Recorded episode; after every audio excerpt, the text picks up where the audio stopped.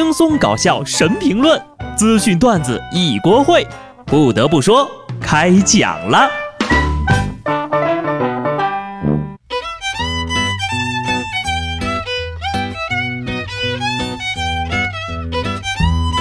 Hello，听众朋友们，大家好，这里是有趣的。不得不说，我是机智的小布。本周呢，出了个大新闻，就是那个那个黑色的洞洞，终于被拍到了。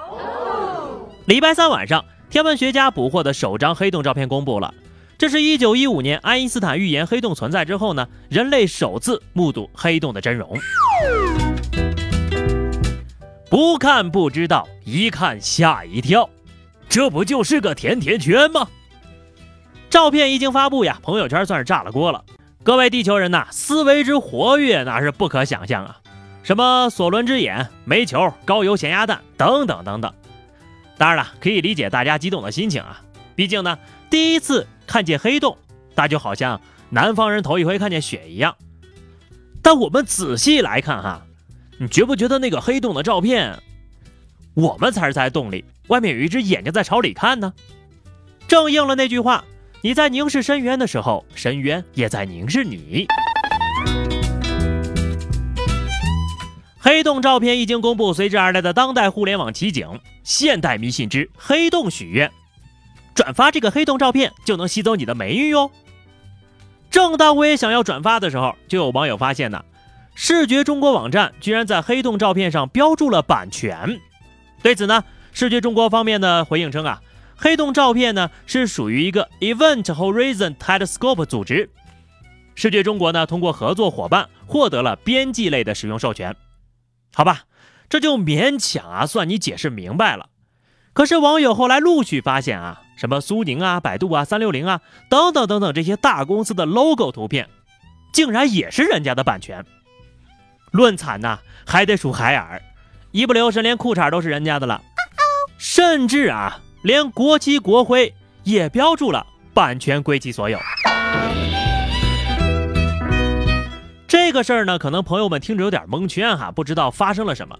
就这么跟你说吧，如果你是一家自媒体公司，没有收到过视觉中国的律师函，那就证明你这个公司做的还不够大。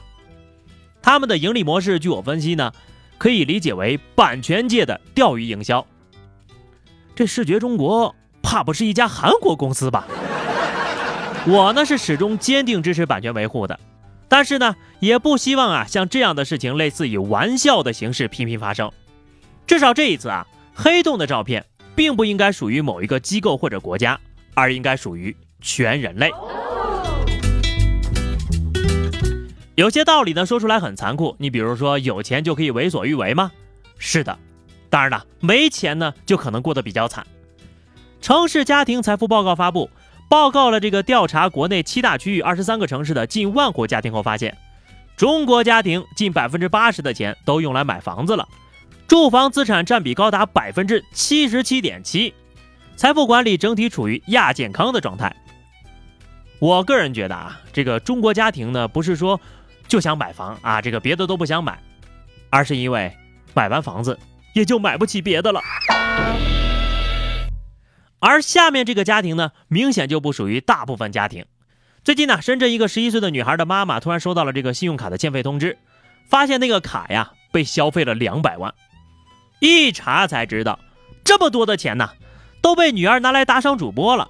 问题是呢，很多主播明明知道人家是个小屁孩，还忽悠人家打赏，美其名曰维持友谊。目前呢，该女孩的家长已经采取法律手段与平台沟通了。事后呢，这女孩的妈妈呀，就让她写个检查来反思过错。刷了家里两百万，就写个检查吗？这是贫穷限制了我的想象力啊！这要是搁着我啊，我妈就算拿我上秤论斤称，也得卖回二百万回来。当然了，我也卖不了二百万啊。但是我有个疑问啊，你说这两百万也不是一次性刷出去的，这家长就一条短信都没收到吗？在此呢，还想批评一下这些个主播啊。花女人的钱啊，可以，你花十一岁小丫头的钱，还要点脸吗？可以看得出呀，父母还是很溺爱孩子的，在家肯定是一个国宝女孩啊。下面这位姑娘呢，出了门呀也能被当成国宝。四月六号的一大早，安徽莱阳一个群众报警啊，说在草丛里发现了一只熊猫。好家伙啊，这民警呢就兴奋的就出警了啊，沿路寻找，并发现了这只熊猫人啊。到跟前一看，原来是一位失恋的女子呀，借酒消愁啊，躺在那儿。随后呢，女子被其朋友呢妥善带回家了。要说这群众怕是也喝多了吧？你知道警察叔叔得有多失望吗？可能出警的时候呀，连通稿都写好了。我省由公安民警发现首例大熊猫野外活动的痕迹。唉，终究是可惜了了呀！安徽差点就成了大熊猫原产省份之一了。不过你还别说啊，就这姑娘这身衣服呀，还真挺像熊猫的，黑白分明。看小视频的时候呢，我都被迷惑了。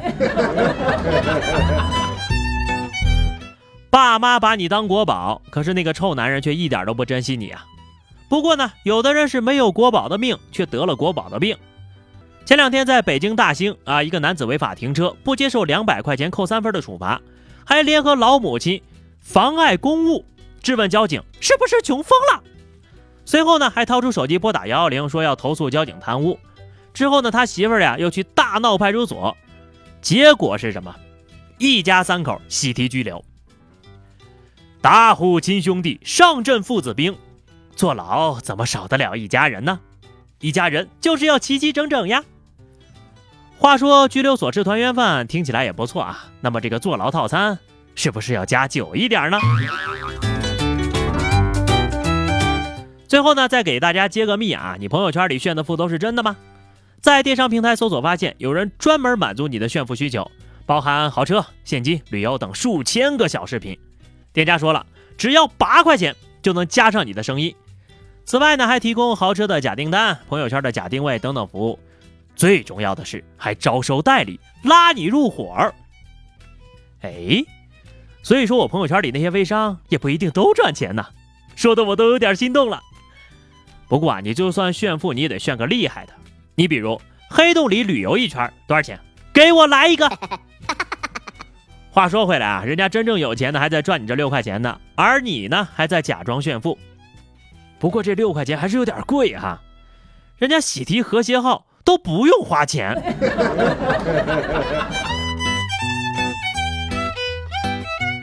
好的，最后是话题时间。上期节目我们聊的是你第一次赚的钱都买了些什么呢？听友啰嗦先生说，第一次赚钱呢是第一次发工资，用自己赚的钱呢用来踏实哈，就是有点少，只够生活费呀，还买啥呀？要啥自行车？我第一个月实习工资一千四，装了个宽带之后呀。就只剩一箱泡面钱了。听友绿萝如烟说，第一次赚钱的是大学的时候呀，做家教的第一个月工资，给老妈买了件乳白色的兔毛对襟开衫，给老爸买了个电动剃须刀。哎呀，那是二十多年前了，暴露了年龄啊！哈哈，没事没事啊，我们假装不会算数。好的，本期话题哈，今天我们来聊一聊，说一下你最难忘的一次失败的经历吧。啊，这个人生都有过挫折吧，不过没关系啊，我们今天都把它说出来聊一聊。欢迎大家在评论区留言，关注微信公众号 DJ 小布或者加入 QQ 群二零六五三二七九二零六五三二七九，来和小布聊聊人生吧。下期不得不说，我们不见不散，拜拜。